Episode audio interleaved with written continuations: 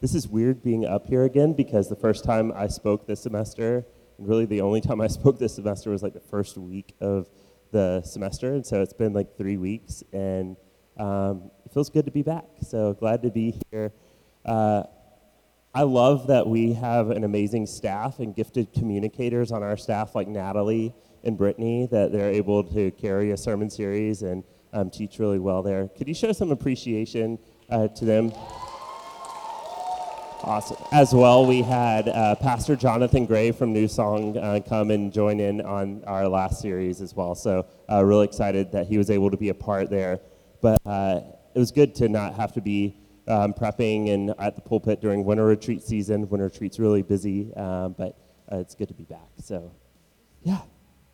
Tonight we're starting out a new series, and this one's titled Outcast. And yes, if you're wondering, I tried to sell to the staff team and TNW planning team to have walk-up music be the song Hey Ya, but um, yeah, if you don't get that joke, you should Google it after service. Um, it's the best song of all time, um, but you won't regret it. And uh, they actually kind of shot it down, so yeah just a, another side side comment. We uh, have an amazing group of fellows, aka jo- Jolene, that does the creative art stuff.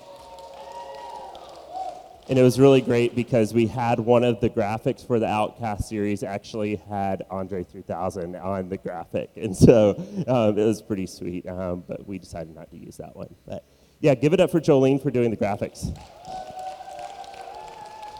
Cool.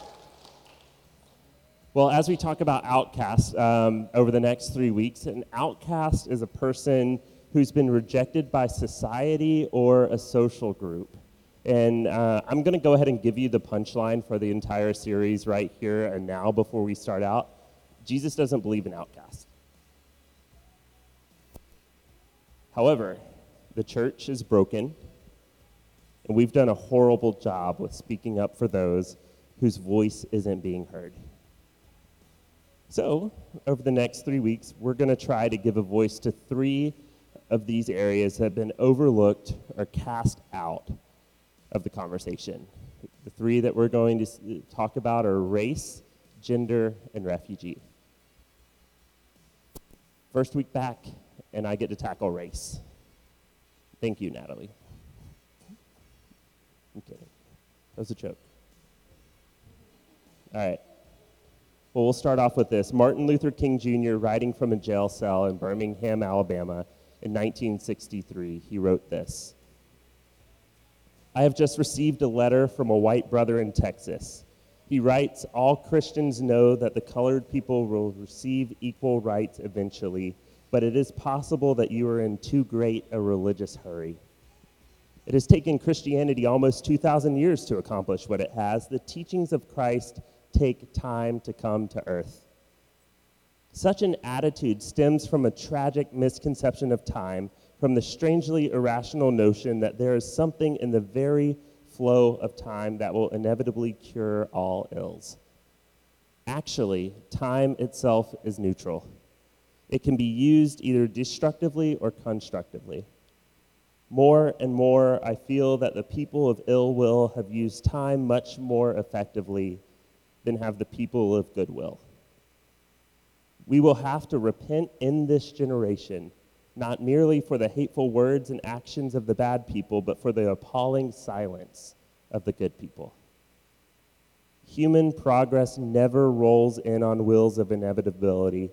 It comes through the tireless efforts of men willing to be co workers with God. And without this hard work, time itself becomes an ally of the forces of social stagnation. We must use time creatively and the knowledge that the time is always ripe to do right. Let's pray and then jump right in.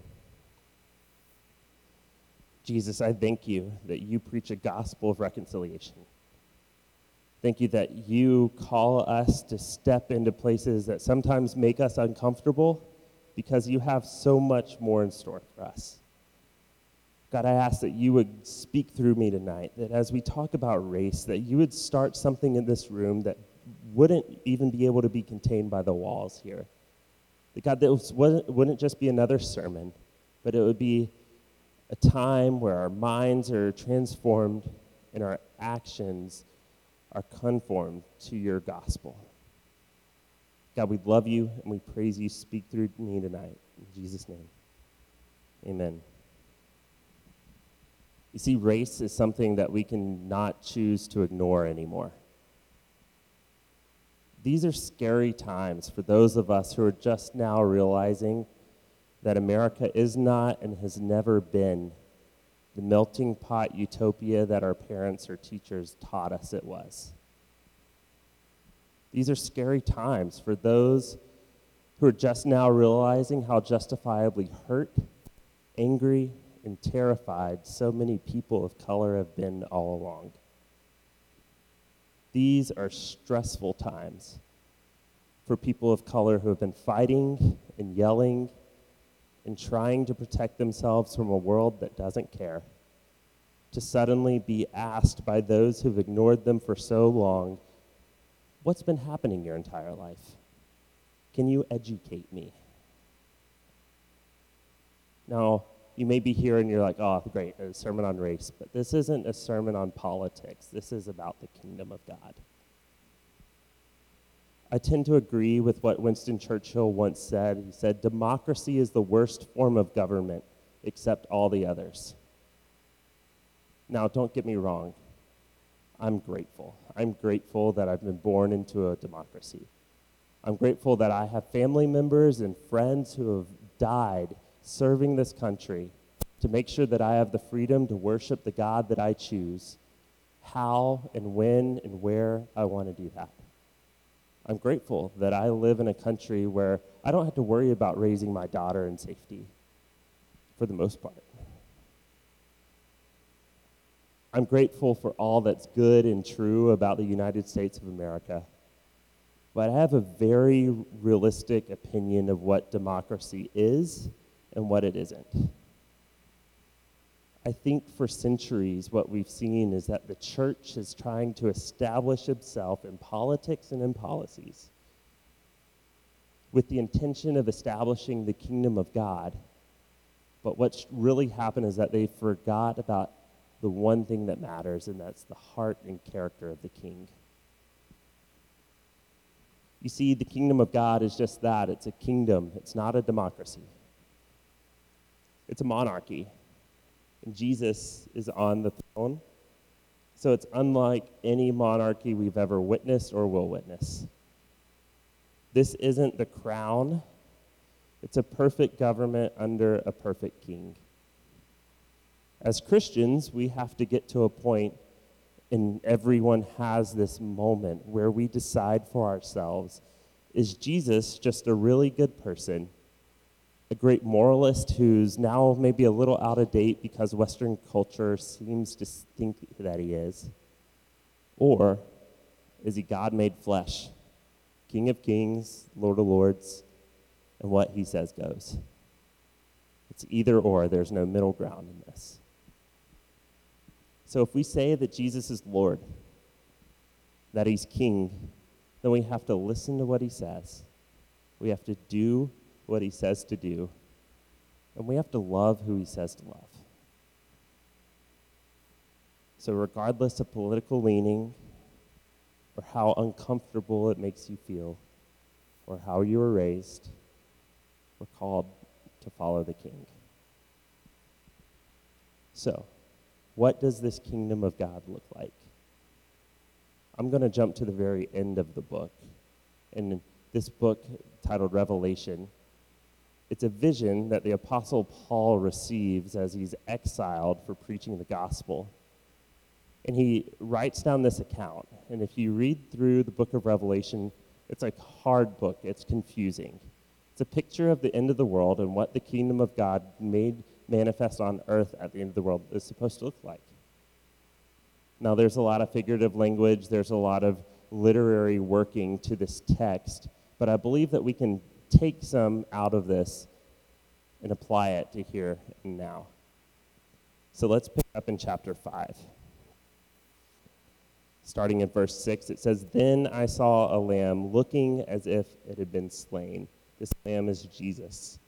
Standing at the center of the throne, encircled by the four living creatures and the elders, the lamb had seven horns and seven eyes, which are the seven spirits of God sent out into all the earth. I told you this is kind of weird stuff. It's confusing. It's all symbolism um, for the most part. Verse 7 He went and took the scroll from the right hand of him who sat on the throne, and when he had taken it, the four living creatures, 24 elders, fell down before the Lamb. Each one had a harp, and they were holding golden bowls full of incense, which are the prayers of God's people. And they sang a new song, saying, You are worthy to take the scroll and to open its seals because you were slain, and with your blood you purchased for God persons from every tribe and language and people and nation. You have made them to be a kingdom and priests to serve our God, and they will reign on the earth. Jumping back up to verse 9 quickly, that phrase, with your blood you purchased. How many of you have gone grocery shopping before without a list, gone down the aisle, just randomly grabbed whatever you wanted to grab, got home, and then decided, oh, hey, I have all the ingredients needed for a gourmet dinner? Okay, Frank. it doesn't happen that often. With the blood of Jesus, he purchased people from every tribe, every language, people, and nation. This was a deliberate act. Jesus didn't check out, paying with his own blood, looked down into the bag as he walked out and said, There's a little bit more color in this than I thought there should be. No, this is intentional, it's purposeful and deliberate. He chose who he would purchase, and he decided to purchase people from every nation, every tribe, every language, every ethnicity. So, what does this say about the kingdom? I believe first, God intends to have people from all ethnic groups in his kingdom. People, tribe, language, nation. The Greek word here for nation is ethnos, um, you could probably see this um, stems into ethnicity. This encompasses the whole range of ethnic diversity. God intends every ethnicity to be present in his kingdom. Second, he doesn't just intend diversity, but he intends for those people to be in deep God centered harmony. 2 Corinthians 5 is uh, this letter written by Paul, and um, he says this. He says, So from now on, we regard no one from a worldly point of view. This is from, from now on comes from, since we are in Christ, we regard no one from a worldly point of view. Though we once regarded Christ in this way, we do so no longer. Therefore, if anyone is in Christ, the new creation has come, the old has gone, the new is here. All this is from God, who reconciled us to himself through Christ and gave us the ministry of reconciliation. That God was reconciling the world to himself in Christ, not counting people's sins against them, and he has committed to us the message of reconciliation. We are therefore Christ's ambassadors, as though God were making his appeal through us we implore you on Christ's behalf be reconciled to God. Here, the Apostle Paul is writing about the nature of God's heart and his character and this nature of reconciliation. His heart is to reconcile us to himself, but also reconcile us to one another. The work of Christ is to reconcile and to restore. So we go back to this passage in Revelation 5. It says, You have made them to be a kingdom and priests to serve our God, and they will reign on the earth. This means people from all nations, all tongues, all ethnicities are going to reign together on the earth. Just imagine for a minute the chaos of having a ruling party full of hate and animosity for each other, a lack of respect and honor, total lack of unity around what's being communicated, and a total um, blur onto what their actual purpose is. If you think about that for a minute, it's actually not that hard to imagine. This would embarrassingly be utter anarchy and chaos without deep unity and love for one another. The kind of divisions and hostilities and prejudice and mistreatment and ridicule and suspicion that has existed in the church among races is unthinkable when we look at the context of this passage. Christ in this text is pursuing deep harmony and love between races, and that is his design for us. Our third point is that ethnic diversity and harmony in the people of God was pursued by God at an infinite cost. This isn't just something that we make secondary in the gospel.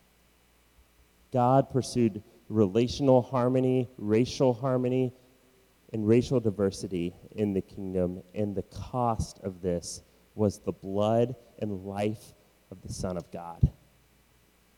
So, this is not a small issue in the church because it cost Jesus everything. I think so many times we do this thing in Christianity where we say, hey, we have this issue, but it's secondary to the gospel. No, this is core, fundamentally part of the gospel. Jesus has come to reconcile all people to himself, no matter what race, no matter what ethnicity. And if we are stubborn enough to say, I don't have to reach out to that person because of their skin color, then we are not exemplifying Jesus. Number four, blood bought racial diversity and harmony is for the glory of God through Christ verses 9 and 10 again here in Revelation, hitting it home. It says, Because you were slain, and with your blood you purchased for God persons from every tribe and language and people and nation, you have made them to be a kingdom and priests to serve our God. You purchased for God. You have made them to be a kingdom to serve our God. This is for God and for his glory. But we continue on in verse 13. It says, Then I heard, this is John, every creature in heaven and on earth and under the earth and on the sea and all that is in them saying, To him who sits on the throne and to the Lamb be praise and honor and glory and power forever and ever.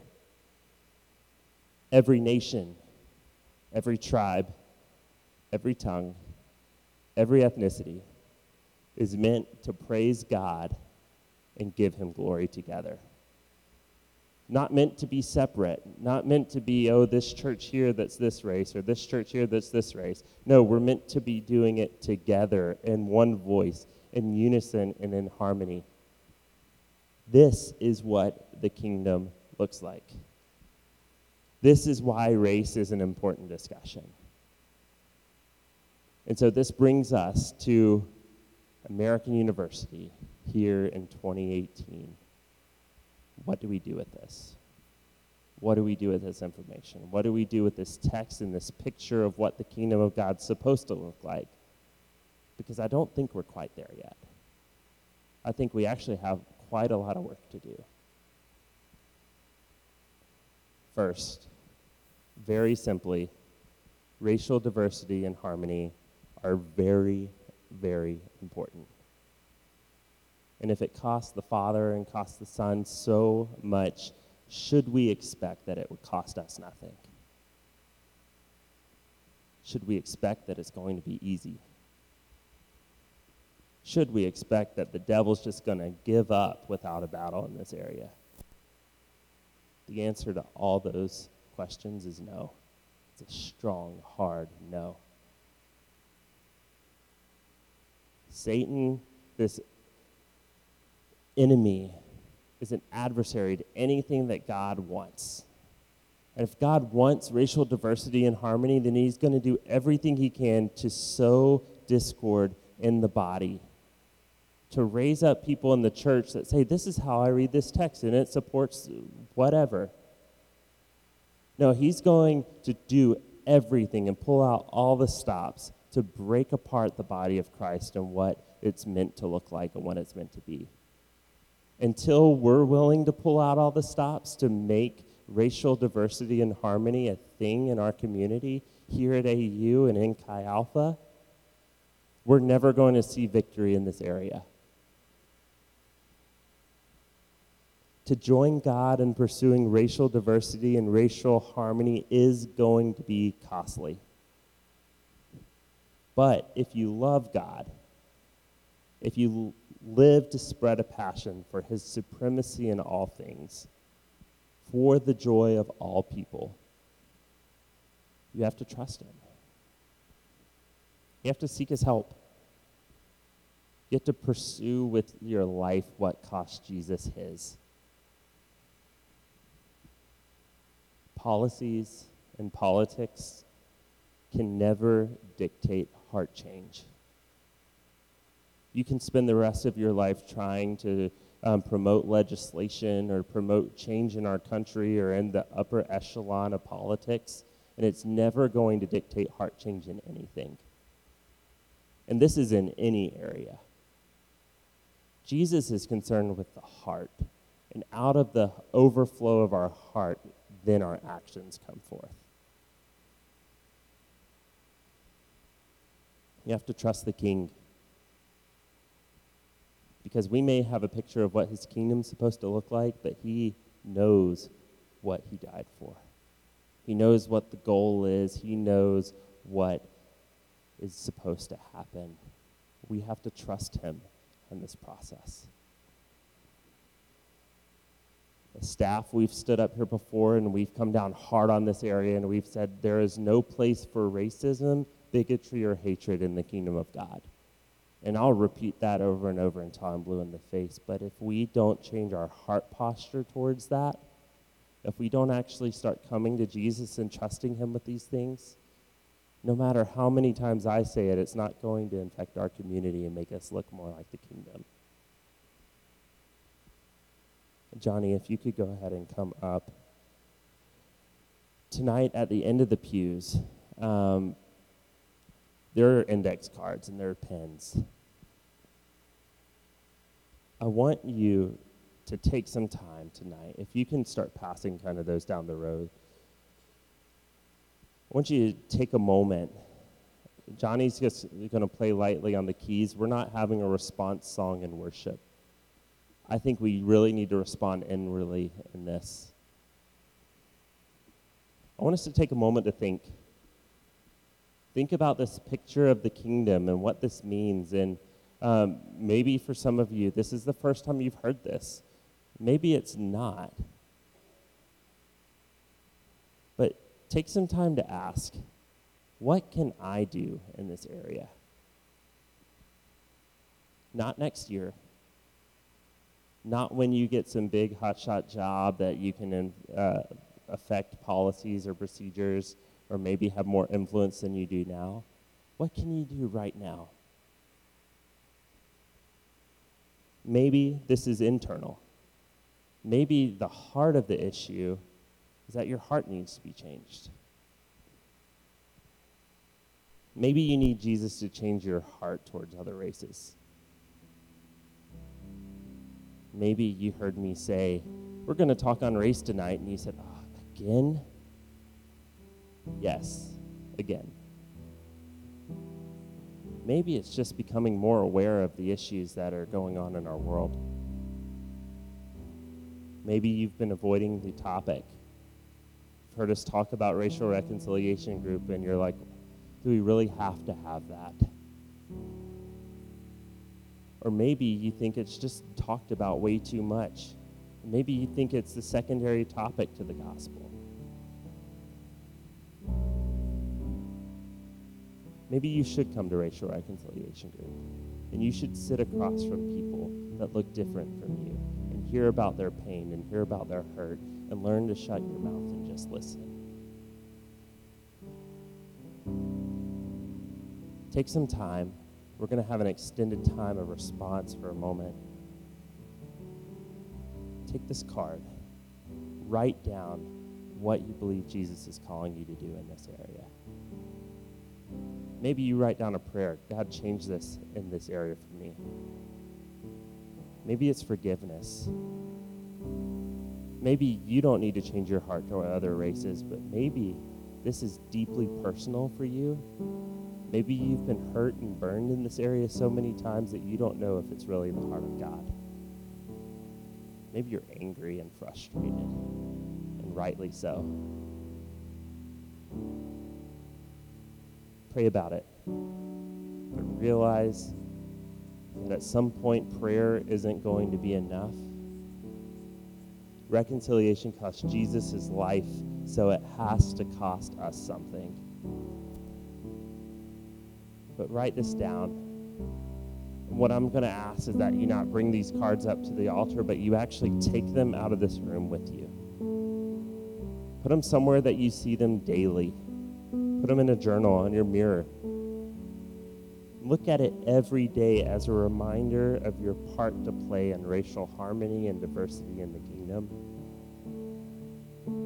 And pursue God's heart in this area. Let's pray. I'll give you a few minutes to respond.